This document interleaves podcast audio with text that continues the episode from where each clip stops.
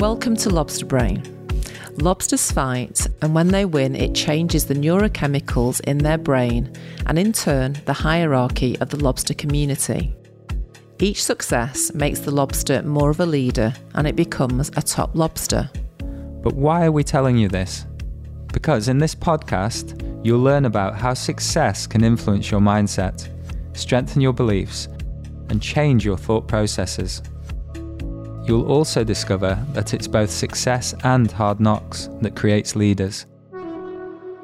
Or as we'll be calling them, top lobsters.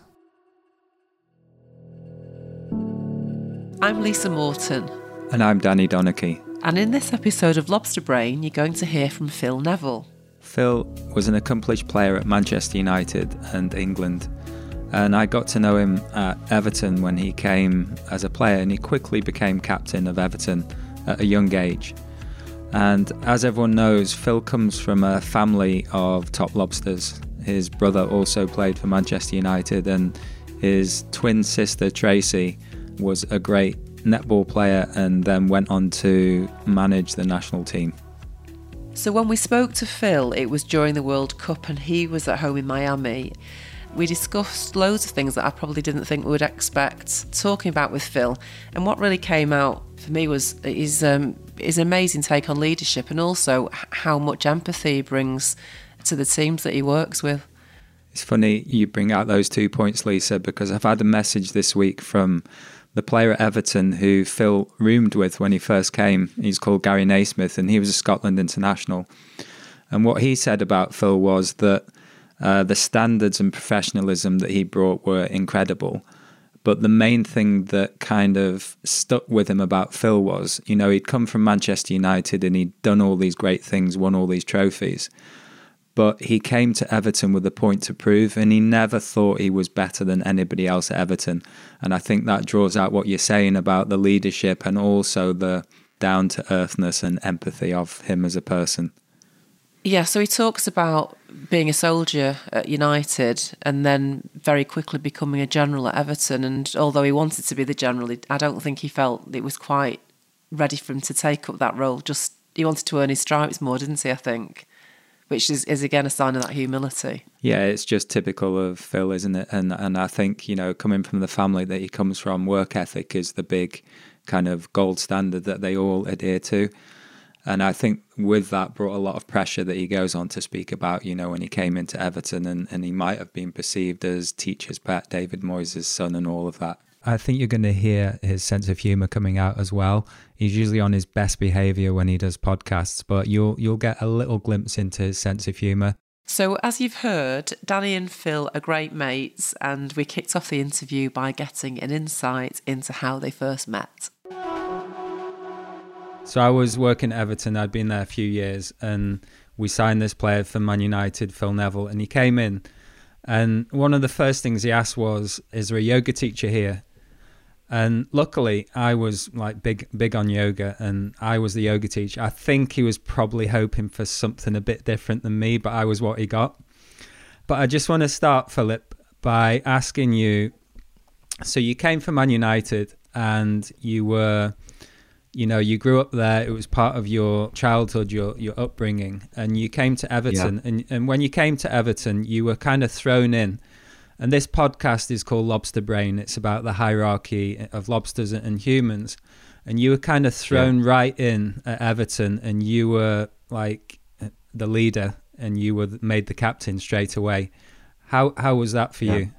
Well, it was a surprise, really, because I, would I'd never, I think I'd only been captain in the youth teams at Manchester United. And obviously, when I got to the first team, there were, my role wasn't one of a leader. My role was more of a support uh, you know, there was generals in the team, and I was more of a soldier. So I think when I went to Everton, I, I didn't expect the platform that I did uh, that I was given by David Moyes so soon. Uh, I knew that I had to set the uh, standard in terms of you know my my professionalism and the standards that I'd learned at Manchester United. Those were the things that he communicated to me, you know, and and I'd never even thought when I signed for Everton that that captaincy was one of the things that I would develop into. Uh, and then very quickly early on, the conversations with David Moyes changed from the conversations probably that I used to have with Sir Alex Ferguson from one of a support role to one where I had massive influence uh, both on the manager and on the team. And I didn't change the way that I approached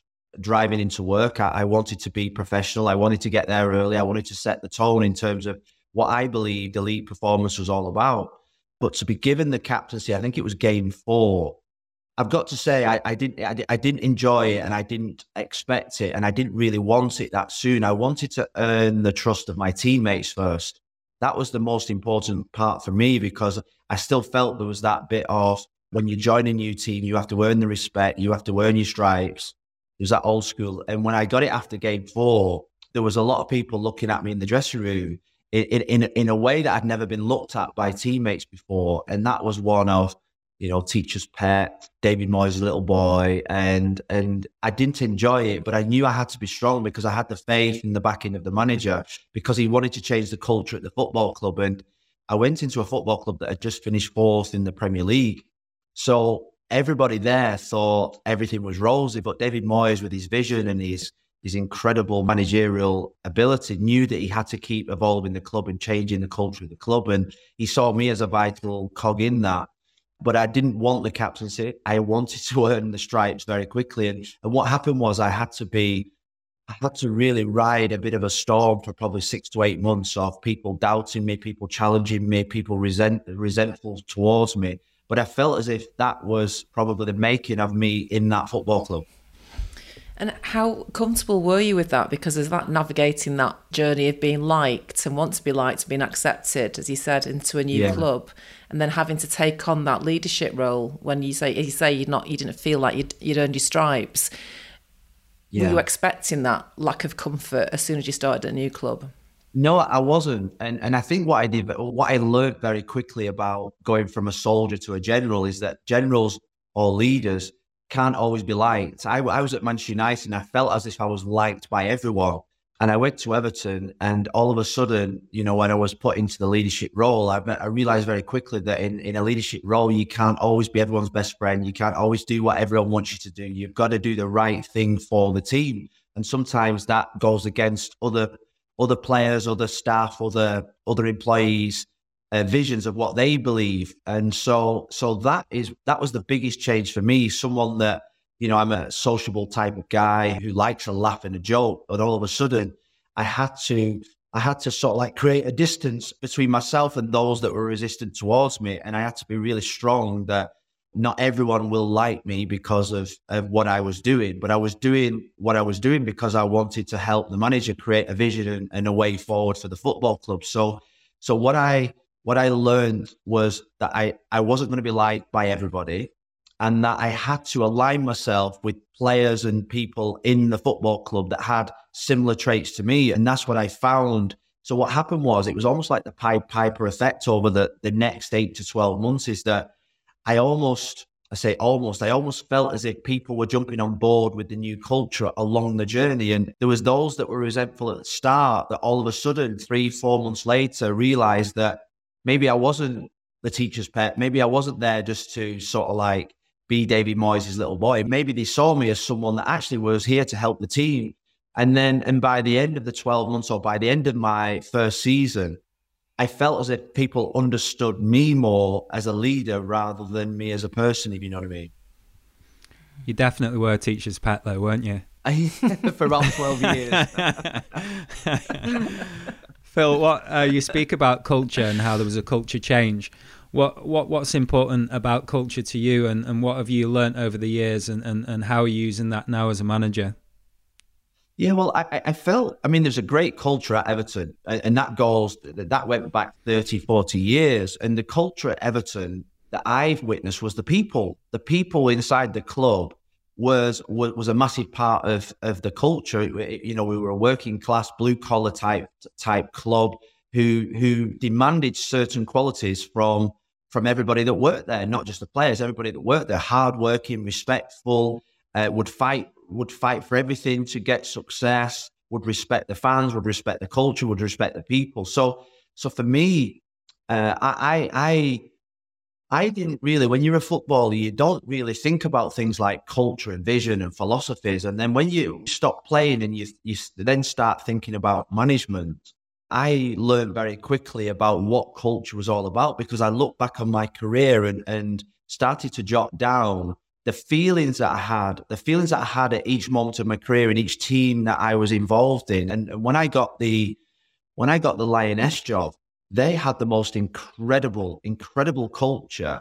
And I learned so much. I learned so much from their culture, and I added things on top of their culture that that that were really important as well. And really, when you think about football management, the football side, the systems, the tactics are really down on the list in terms of what's really important. And I, I feel as if that's probably in business as well. Is that you know the spirit, the togetherness, that the connection with people, uh, the people that you employ in terms of the recruitment are massively, massively important. And we went to a World Cup with the Lionesses, and for maybe eight to 12 months, or not, but definitely for 12 months, but about six to eight camps before that, we we worked solely on the togetherness and the culture within the camps that people enjoyed coming to camps. We we we created or we wanted the right people in the camps, the right staff in the camps because you was away for 50 days in a World Cup and you needed certain people within that that would create an atmosphere of and we had this big thing is with the lionesses that we wanted to have fun and but more importantly we wanted to create memories memories that would last us for a lifetime so within every training session within every day within every camp we said right what memories are we going to create in this camp to create the fun and enjoyment which would then help us play well and and be successful and and then I came to Inter Miami and I sort of like took on a job with a culture that, that a club didn't have a culture. The club, you know, it was new, it was 12 months old, they was still trying to create a culture. And what had happened was they'd spent an awful, an obscene amount of money on just gathering people into the football club that they thought was going to be successful. But what they forgot was, is that it was all about the people, the people inside the club and the people inside the team. So after 12 months of of real in-house fighting and trying to create a culture, I got rid of 19 players and and the recruitment strategy took six months. And the only thing that we recruited was the person and the character, not the player. We we knew about the player's ability, but we sometimes took lesser lesser players' abilities, but people that would was hungry, was at the right age, that had the right family background or had the right family story. And more importantly, they were fantastic people. And I've got to say, I probably just had the best, the best season in terms of uh, working with a set of people that were just fantastic, that never gave up, that were that created a spirit that took us into a playoff position. And really, there was other teams in the league that had more ability, that spent more money, but the thing that you can't buy is the people with inside the club, and and and I I feel as if that is a good lesson for everyone in and outside of football as well. Yeah, I love that. And I love the fact that you're talking about how you can bring people together by creating those memories. We've got Mo Gawdat on the podcast, and he says, you know, you don't count your life in years, you count them in experiences. So mm. to help to create those experiences helps knit together the people within a certain culture, doesn't it? Yeah. And people say, oh, it was just, but we created a memory, we created a bit of fun, and that helped the team gel. And that, that helps us win on the field 100%. So a lot of people, when they're young, obviously want to be footballers or, or, or whatever. And there's an idea, you know, when you see see all these players playing, earning all the money, doing something that they love, that it's like the dream life. But it's not always yeah. the case. How was it for you when you were a footballer? Well, it is a dream. I mean, it is a dream life because when, and that's the way you should really always think about it, even in the bad times. And that, I was lucky that, you know, I, I, had some real difficult moments in my career, and and there are there were moments when it was a real struggle. It was brutal. Uh, you know, you, you had to you had to really dig really deep to try and find that bit of enjoyment. But I was lucky that I had a real stability behind me with my family and stuff that when I got really low and when I got to the point of disappointments and, you know, uh, I never forget my dad used to always, always go back to you, you've got the best job in the world. This is what you've always wanted to do. Just try and enjoy the, just try and enjoy the job that you're doing. You get up every day to go to work, to do something that you've always dreamed of. Never take that for granted. And, uh, I always fell back on that at the tough times, the tough moments, the moments when you doubt yourself, the moments when you lose confidence, the moments when you lose belief in everything that you're doing. And everybody's gone through that. The best players and to, to, to the players that have not played at the top level have all gone through incredibly tough mental moments in their career where where you have those self doubts and insecurities and and you know, but I feel as if those are the moments that really make you as a person, really make you. And, and, and when you get to sort of like, when, when I get to my age now and you fall back on those moments and you fall back on those moments of how you handled those moments, how you came through and, and what experience tells you is that it will change. You will come out of that. You know, you will get your confidence back. You will get your belief back. The the bad run of form will turn for you.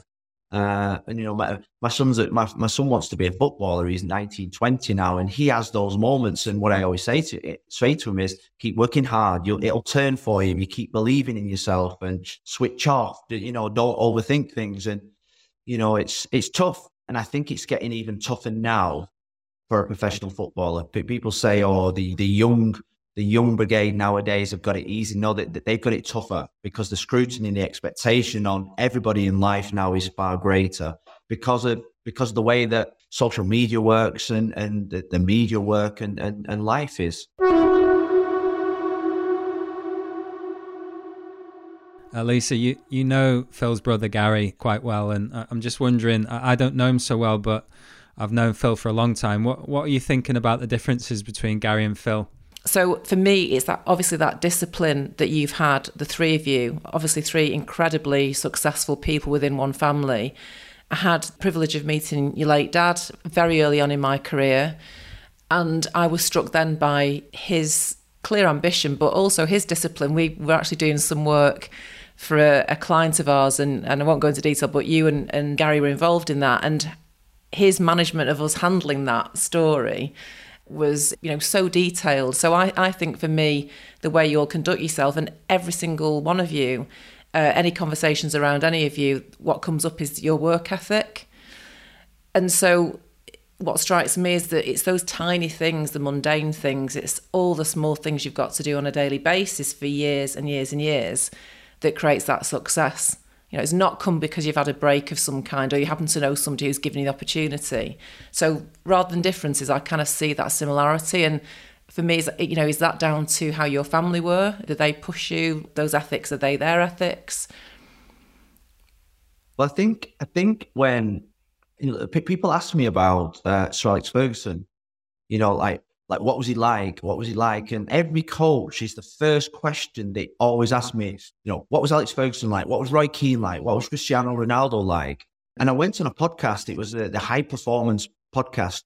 And really, like, it is really, I think simplicity is the, is the one thing I always say. Like, what was Sir Alex Ferguson like? He just did the simple things absolutely incredibly every single day of his, uh, every single day every single minute of his life. And, and, and that's really what our family passed down to us, or my, my mum and dad drove into us, is that, you know, every day you have a choice. Every day you have a choice. My grandparents owned a corner shop. They got up at four, five o'clock every day. They saw it as the best part of the day which then got passed down to my mum, who was an early riser, which then got passed down to mum, to us that said, look, get up earlier. Sunday mornings, we were never really allowed to lie in because it was like wasting time in your life being in bed when you could be out there enjoying it. And so when people talk about the elite performance, you say, well, what is elite performance? I think it's doing the basics every single minute of every single day really well. And that's really all that Sir Alex Ferguson asked us to do work hard, run hard, fight for each other, train hard every single day, be polite, wear the right clothes, be respectful.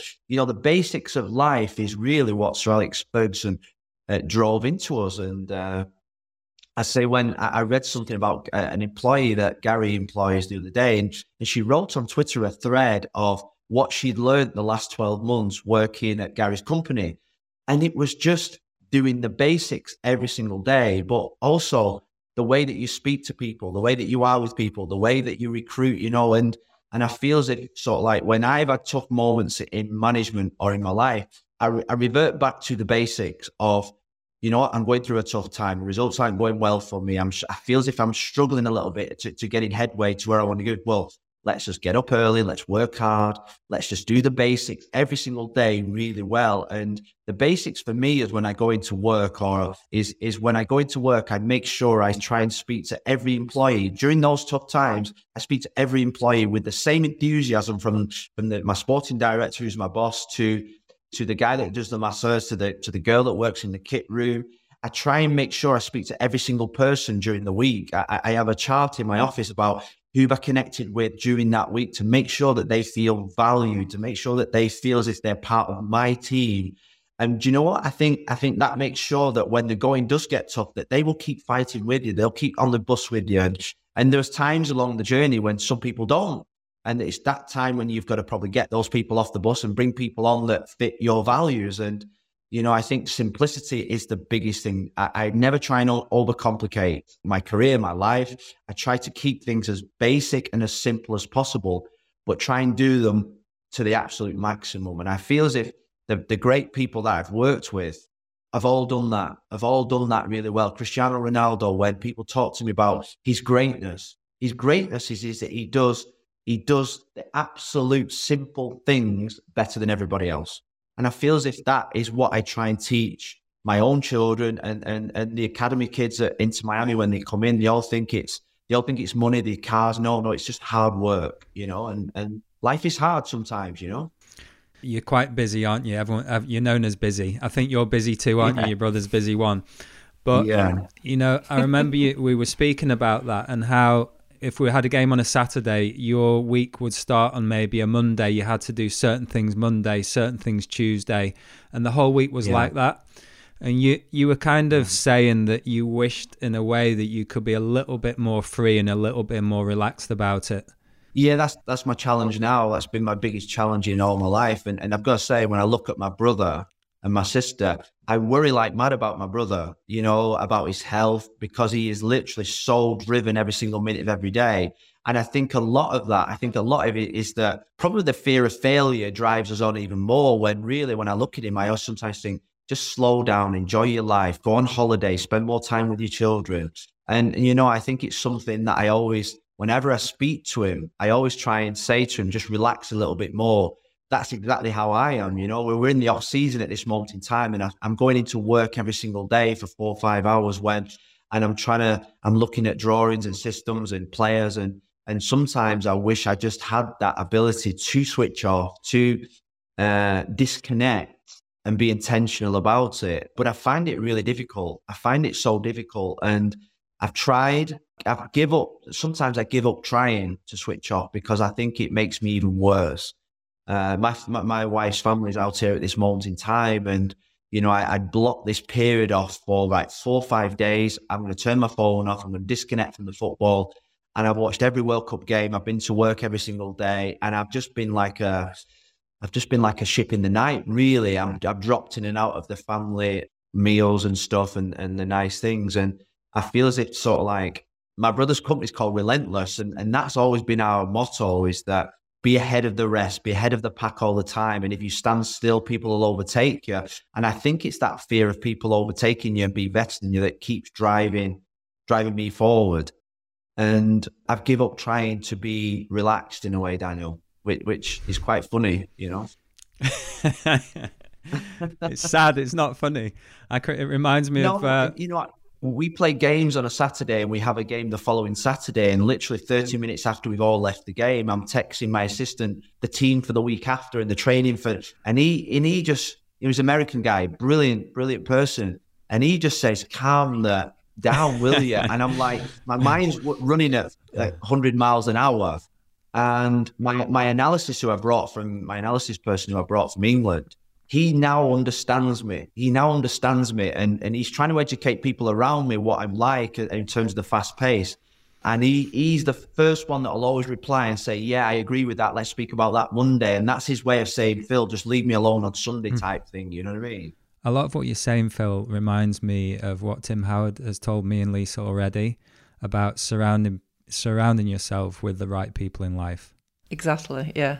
Yeah and everybody that we speak to for this podcast, you know, highly successful people, they get to a certain point of success, but then they're never happy with that particular level of success, so they want to go again. So, how do you define it? I mean, are you ever going to get to a point in your career, your life, and you go, okay, I've done it now, and I, I can chill for a bit, or is, no. are you always going to be driving for the next thing? Yeah, yeah. It's. I think it's. I'm never going to be happy. And I think we've had these conversations, Danny, at Everton about enjoying the moment a little bit more than what I used to, enjoying victories, enjoying trophies, enjoying your success a little bit more than what you should. But we were never allowed at Manchester United to have that period where you could celebrate for four or five weeks. It, it, was it was a minute, ten minutes after a game, and then you was thinking about the next season, the next match, the next victory. So I think that mentality of of being able to enjoy your success probably will never come fully. You know, there's times I look back on my career now and I, and I think, oh wow, I had some incredible moments, but I don't particularly like looking back on my career or looking back at certain events. I use them, in, I put them in the memory bank. My greatest moments, you know, somebody had a go at me when I was a Lioness manager when I said, oh, this is the best job I've ever had. This is my best moments of my career. And it felt like that at that moment. And people said, well, you played for Manchester United. And, I, and I'd forgot what it felt like to play for Manchester United because really that period in my life had gone and the period with the Lionesses were the greatest. Now we're into Miami. I think this is the best period of my life. The, the success that we're having at the club, the work that we're doing, is far greater than any, anything I've ever done. And people say, well, well, you said that about the Lionesses. Well, yeah, at the time that was my greatest moment, but but the, the bus is moving forward really fast. So but that's about being in the moment, isn't it? And really kind of digging into and yeah. feeling whatever challenge is in front of you now. But what would you say you've had to sacrifice for this level of success? I mean, people we speak to, there's always a sacrifice along the way. Yeah, I mean, I mean, family's definitely one. Family is definitely one that suffer and that you have to sacrifice. And, and I'm incredibly lucky that I've got a wife that's followed me around the world that's watched every single game that I played, that's watched every single game that I've managed. So she she sacrificed her career. You know, when when we had children, she gave up her own career. She's an incredibly talented person. To be that that my right arm, to be my support, to be the guy that I I, I laugh, I cry, I celebrate with, and you know, there's times when I've I've not seen my children grow up for for large periods. There's times when I've missed school football games. Isabella growing up, the, the struggles that she's had in her life. She's she has physio for the first 15 years of her life every single day nearly, and I missed 98% of those appointments. And, and not once, not once has she ever challenged or said, uh, why was you not there for them? Because she was, you know, she was well supported by our family. You know, we've always had family support for all our children. So the family is the biggest one. But I think I think I come from a family that that rather than rather than see it as a sacrifice, they saw it as as not their job, but the, they saw it as their enjoyment to support whatever we wanted to do. I don't think I've ever played. I never played a game where I didn't have somebody in the crowd to wave to before the game. That was one thing that that my my parents were very strong at. Any game from the age of eight to the to, to the last game of my career, we always had somebody in the crowd from a family that, that we could wave to and blow a kiss to at the end of the game. And, and I felt that was really important. And my wife's done an incredible job now of, of being that person for our children. So they always had that support. I don't see it as uh, a massive sacrifice because it's, it, it's, I feel as if sacrifice is something you do when you don't want to do it. I saw it as my job, my role, is what I wanted to do. So I saw it as part of my life, and, and, and I'm lucky that my wife saw it as part of her life as well, and and that's that was real lucky. Phil, you mentioned earlier about focusing on getting the basics right to get you through the hard times. So, what have been some of the hardest times in your life? Yeah, well, I think I mentioned the one at Everton when I joined Everton. That that was that was a big change for me in my life. I had, I had 18 years at Manchester United, and the next one was uh, I suppose when my daughter was born, and and for the first three much for the first six months, we didn't know that she had cerebral palsy. For the first six months, everything was rosy. We we had this beautiful little girl. It was everything that we ever wanted.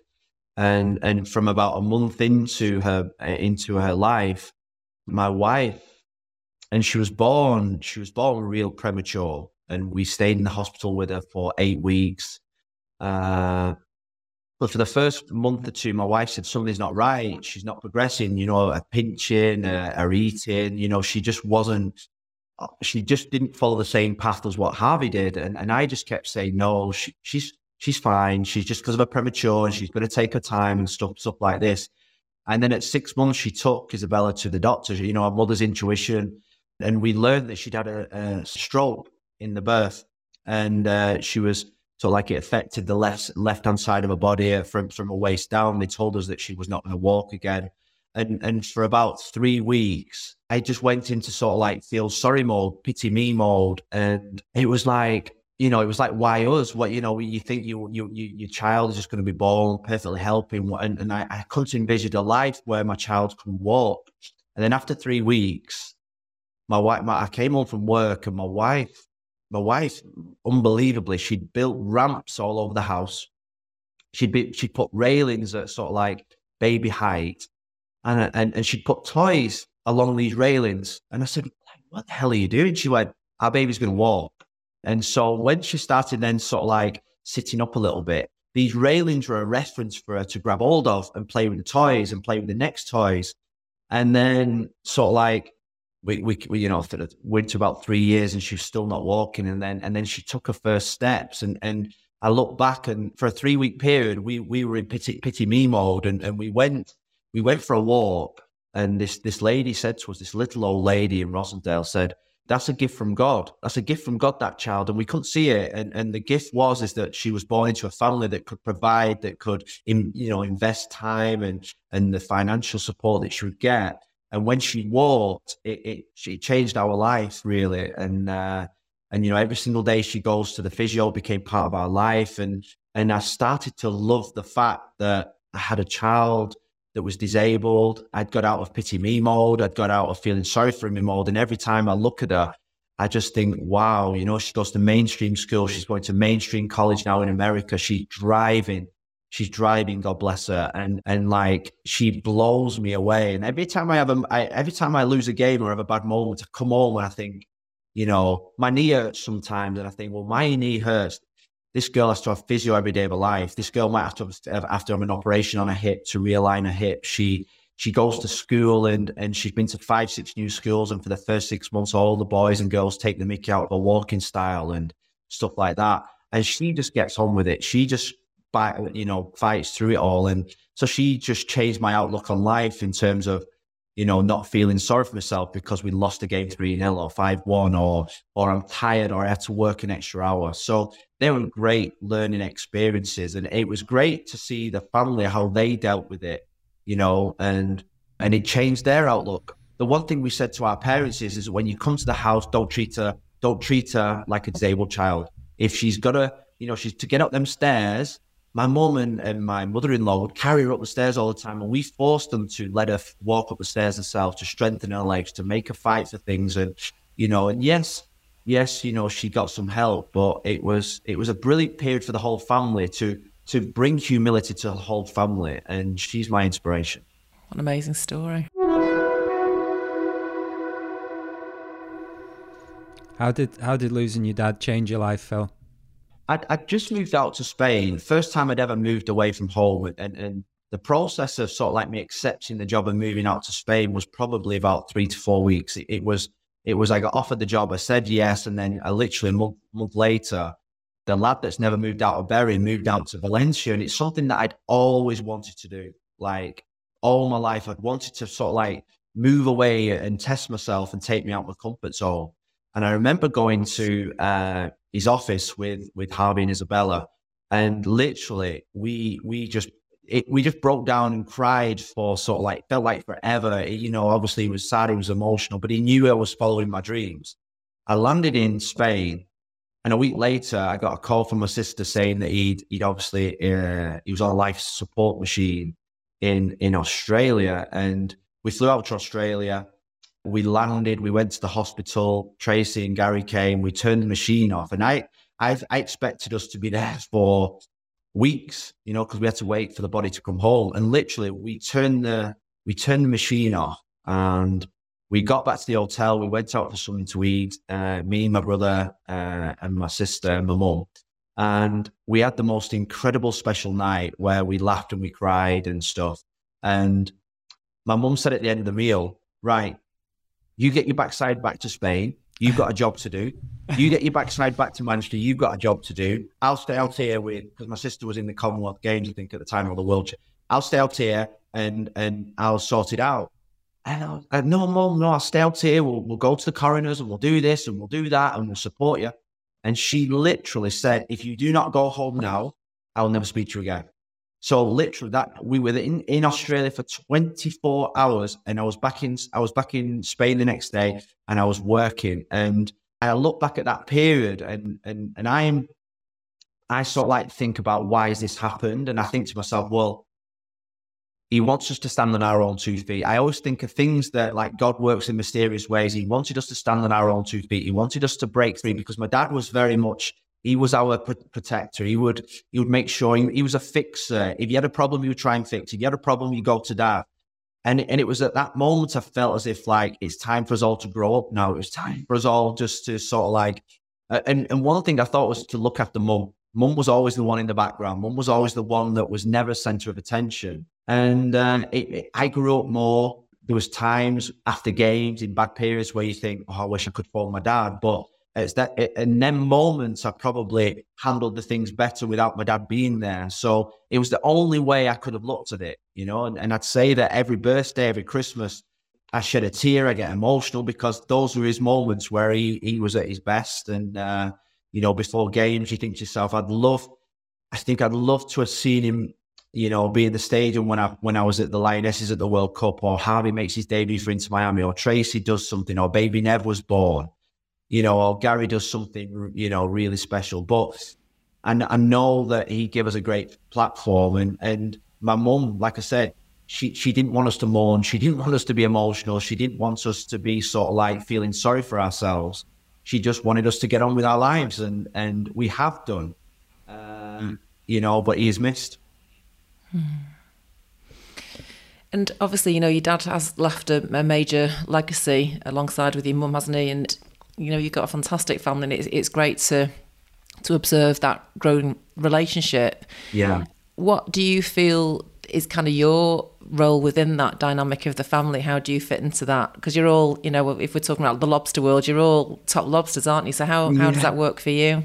Well i think i think we do all have a role within our family. I, i'm the youngest one so i'm you'd say like sort of like I'm the third in line in terms of sort of like opinions or something like that. But I'd say that I I'm not afraid to ask my mum how she is, how she's coping.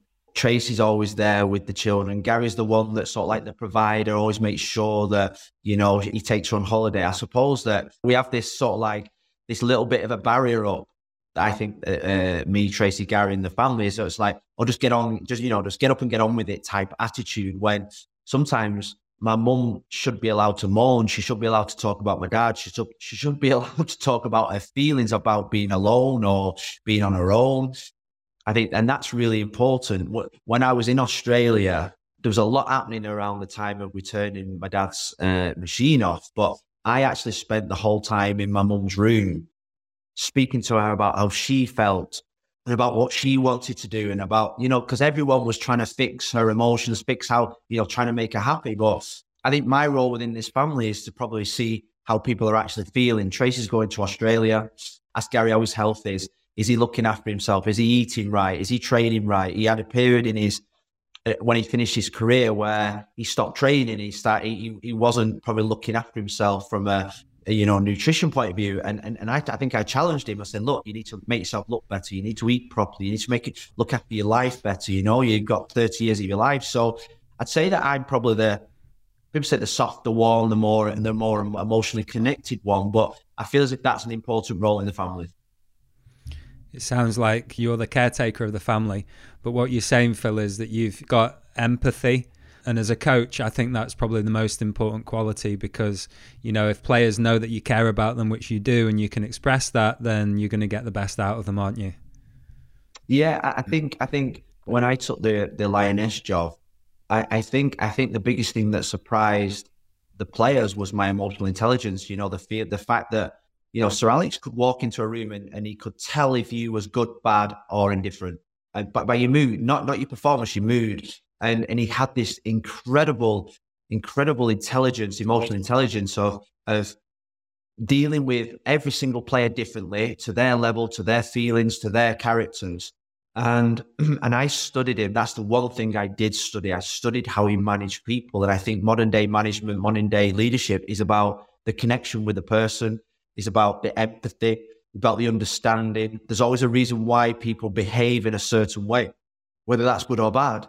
And and I feel as if the connection now with the manager, where in the past it should, you know, it was always like managers up here, players below. I think there's more of a level now. I think you've got to be on more of a level. People, people and players and employees demand that you ask them how they're feeling, how the family are, what what their interests are. You need to know everything about the person to understand the person, and uh, I think that's really important. Phil, I think yeah, you know, thinking about legacy that that's a, a concrete example of legacy, but I feel like you've left legacies in the world that you don't even know that you've left. So uh, an example is, you know, when I went back to Everton and there were people that, that were there who knew you from before, they still speak about you now and and you had an imprint on them, you know, young players who are now turning into captains and leaders themselves. Mm-hmm. So so that that's an ongoing impact that you're going to have for a long time. What's your ambition now, Phil? Because I know that when you were a kid, you just wanted to play for Man United, and now you're a manager. Yeah. And obviously, you had a great result last season by getting into the playoffs. So, what yeah. what's your dream now? You know, my biggest dream is that I want to work to the day I die. That that's my that's my biggest ambition is that I want to work to the day I die. And and you know, I say to you all the time, I, I rest when I die. Literally, that is what I want to do. I never want to never want to wake up in the morning without a purpose, without a direction, without something to look forward to. I'm I'm hopeless in this off season now. But you know, my wife throws me out the house. I'm hopeless uh, around around when I've not got a direction. So my biggest ambition is to work and enjoy my work for the rest of my life and to work to the day I die is something that I've always wanted to do and love new experiences. You know, I, I the next thing I want to do after this adventure is to find another adventure. I, I don't see the Premier League as the be all and end all. I just want another adventure with my family, doing something that I love. And, and that could be anything. That could be anything. And uh, I want to be the best. I want to be the best coach. I want to work for the biggest clubs. I want the biggest experiences but it's the enjoyment and creating memories and enjoying my work that are far greater than than saying one day I want to manage Manchester United. Yes, that's a dream, but I'd rather be happy. I'd rather have a challenge. I'd rather wake wake up every morning totally fulfilled in everything that I do. I love that.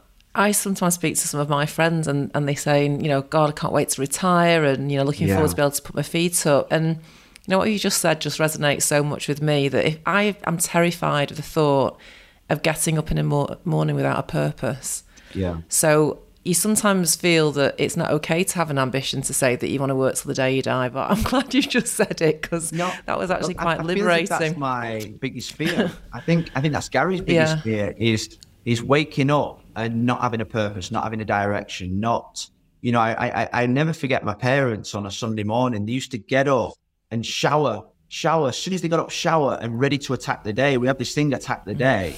And it was even if they just came downstairs, they were ready for the day with a purpose. And you know, we we were very much sort of like a very scheduled family where we'd have an itinerary at the start of every single day on holiday and what we would do because it gave us a purpose of, you know, and there's sometimes my wife will say to me, Phil, why don't we just do nothing today on holiday? Why don't we just chill out and, and go to a restaurant that we decide half an hour before? And I get start getting like chest pains thinking, no, I need to know where I'm going. I need to know where I'm going, what I'm doing, what I'm eating. Do you know what I mean? So I'm surprised. I'm surprised you use that word holiday in your family.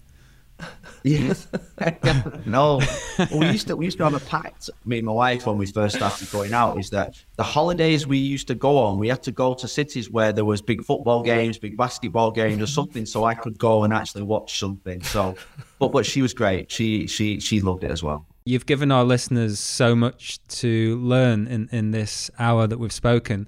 But is there anything that you'd like to leave them with in terms of, you know, if they're having any difficulties in their life, how, how to approach it? Well, yeah, I, think and you can only you can only probably uh, relate back to difficult moments that you've had in in your own life and how you dealt with those that you know those situations and, and I'd say that now more than ever is that I think I think having support a support network around you is is vitally important, and and that might not always be a mum, a dad, a wife. It, it, might be people that you might need to bring in from outside of your family network that give you the support that you will need.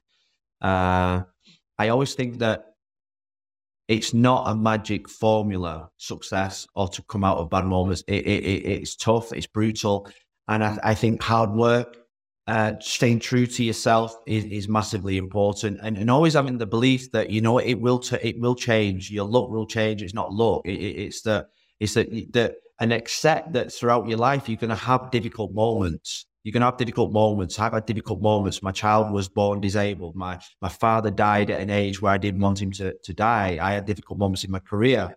You're going to have difficult moments, and I, I feel as if sort of like the the it, the, the world that we live in at this moment in time, I think we've got to prepare our children for those difficult moments and, and it's how you handle those moments. And for me, having a great support network around you is vital. Remaining even keel when you have success and, and failure is even more vital. Don't get too up, don't, don't get too down. And I think working your absolute socks off every single day in everything that you do, doing the simple things every single day to the best of your ability, I feel will bring you success at whatever success that you want to. And I feel as if that's the best advice that I was ever given is that just do your absolute best every single day. My, my, my nana and granddad owned a corner shop. Financially, they weren't secure, but they worked their socks off every, every single day and they had the most fantastic life and and that that was the the greatest example that I had in my upbringing is the fact that get up every single day and do your absolute best in everything that you do and and to remain true to yourself and smile. You said earlier that you'll never be happy with what you achieve and you'll always be striving. But what about happiness? What makes you happy? I love tea time with the with the kids uh, tea time is my favorite part of the day. It's the only time of the day we, we we have a family rule that we have to have one meal a day with everyone at the table. That that was our family rule. Uh, I love tea time, hearing the stories, uh, hearing how they've gone on at school, hearing how Harvey's gone on. It, you know, I know I know I'm his manager at Inter Miami, but he tell he, he talks me through how he felt in training. Julie tells me about her day. Uh, we watch, you know, we gossip about things that are happening in the world. Uh, I think I think tea time, meal time for for me is is just it's just utopia. It's the it's the it's the best feeling in the world when I get home from work or and we sit down and eat eat tea as a family. And I know it's a simple thing and, and people might laugh, but for me it's it's the best part of the day for me.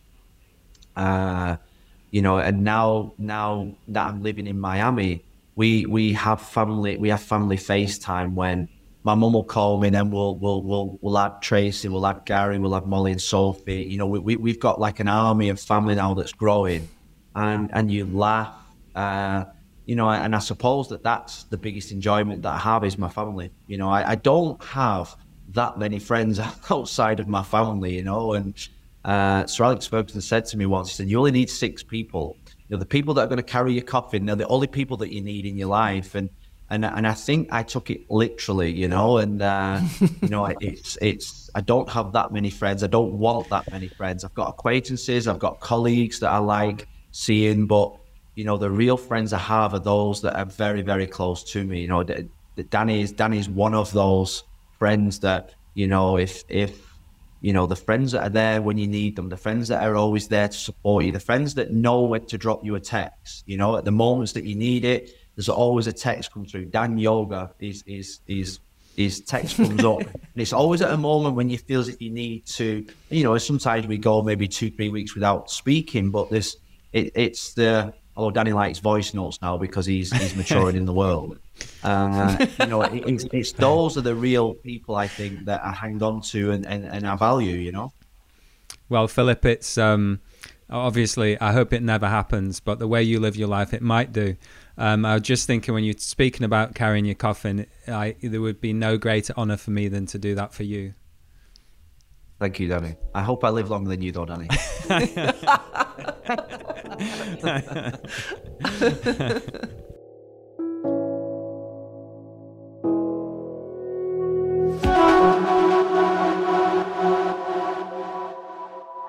so he put you straight there, then, Danny.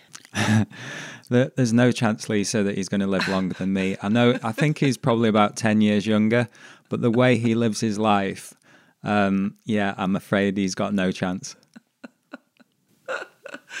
it made me laugh. He also, I can really relate to that point about he said he'll rest when he dies. I mean, that relates to the whole of the family and Gary and, and Tracey. And, and it's funny, I was speaking to Henry Winter this morning, who's the chief football writer um, for The Times, and told him that um, Phil was next on the podcast. And he obviously had lots of great things to say about Phil.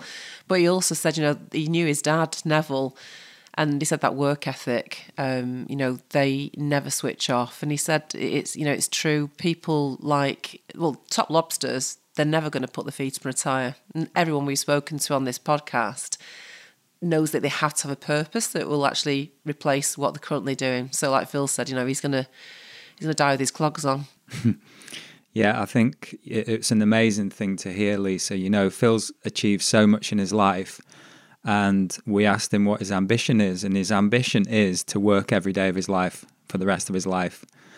And I, I found it also interesting that he he looks at Gary and he thinks that Gary works too hard and he wants him to relax and work a little bit less. And yet he does exactly the same. Mm. It was interesting, wasn't it, when that really poignant moment where he talks about when his dad died and they went to join Tracey and the mum in Australia and Gary and, and Phil flew over. And it was business as usual. I mean, as you know, the, the mum said, you need to, you, you're busy, you need to go straight back to what you do. So you guys go back home. He said they were there 24 hours and then he was back. And it is that ethic, isn't that discipline? You know, the show goes on. Yeah, and I think from this interview, I think that Phil has got that work ethic. And the other interesting point was that he was there for his mum in that moment and you know he's really empathetic. And i think he speaks about in his own leadership now as, as a coach of inter miami how he uses that empathy to encourage and and help his players. And even when phil was a player at everton he was always a coach. He was always helping younger players helping the players around him. Lisa um, phil mentions his daughter isabella as well and the impact that she's had on him and their family, and also it goes both ways, doesn't it? So the impact that Phil had on her, and Isabella has become a huge inspiration for Phil because her attitude has, has just been incredible throughout. Yeah, it was so lovely the story told about Julie putting the toys on the um, on the rail so that she could try and reach for them and also that tough, tough love, you know, with the with his mum and his mum-in-law to say, "Don't carry her. You can't. She's got to. She, she'll do this by herself." And I thought it's really lovely that uh, again applying the discipline, but also deep love, and um, yeah, I mean, and also as we know, you know, top lobsters. What you think that you know from the outside, they've got it all all great. It's all shiny, all rosy, and it's not. You know, they've had a really, really difficult and challenging and very upsetting time, you know, with a with a baby that needed a lot of help, and you know, but it's it's become central to the life, hasn't it? And it's it's, you know, you can hear when Phil talks about her how much she has inspired him. Yeah, he says he's taken a leaf out of Sir Alex Ferguson's book, hasn't he? When he talks about he was laughing about you carrying or not carrying his coffin, but um, you know, you only need six people to carry your coffin, and he says that his circle is very small. But what is apparent, because you've I've seen a couple of the LinkedIn posts that you've done, it's clear that so many people love him. So even though he may only think he's got a small group of people around him, there's a much bigger group of people who are massively in his fan club for how he's impacted their lives. Yeah, I think uh, you'll you'll never know the impact that he's had in his life, Lisa, because as I say, there's there's hundreds of players who he's impacted, and they're just going to impact more and more players as time goes on. Another thing that comes across when we speak to very successful people is they're very clear on who they want around them, and they have those boundaries in place. So they don't have the liggers, they don't have people who are there. I think it was Tim Howard said that a lot of footballers potentially or successful people, if you go and take them to Harvey Nichols and Selfridges and buying them stuff, they're going to hang around. But um, he was really, really clear about that when he went to Inter Miami, I think he sacked about 19 players because they just didn't have the right attitude. so that culture is so much more important than actual technical ability. You can teach to some degree, you'd rather sacrifice some technical ability to get the right attitude. Um, and I love the expression, you know, are you on the bus or off the bus? We say that in our office. And you know when someone's not on your bus. And the longer you keep them on the bus, the more damage it's going to do to your culture. So he's really clear on that. Yeah, again, I think it's a legacy from Manchester United, the culture that he experienced there, and he brought a bit of that to Everton, and Everton already had its own culture. But I think the the thing that sticks with me as well about what Phil spoke about and, and culture was the fact that you do the simple things well, and you turn up every day, and you and you keep doing the simple things well. And Phil said that Ronaldo is better than everybody else because he does the simple things better than every other player. And, you know, people think there's this magic uh, solution to being a great player or great leader. And it actually comes down to that simple rule of, you know, committing and doing the simple things well every day of your life. And it's something that Phil has done really well. Completely agree. And um, it is the it's the tiny things. I mean, being a top lobster is, is being prepared to do all those tiny, mundane things every day, the minutiae. I mean, John Amaechi, who I love, he he talks about we can all be leaders because leadership is about doing the tiny things, and anyone can actually do the small things really well.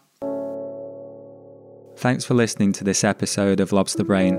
Lobster Brain will be back on the 30th of March with Danny's dad, Willie Donachie it was an utter privilege for us to sit with Danny's dad, and I've worked with Danny for seven years, and he's told me a lot about his dad, and I was really, really excited to meet him. And we recorded this quite some time actually. It was the first podcast we recorded, and I hadn't listened to it for five months. And I was listening to it in Selfridges at the weekend, and I was in proper tears. So that's how powerful this is, and I can't wait for you to hear it. In the meantime, please remember to share and follow. See you next time.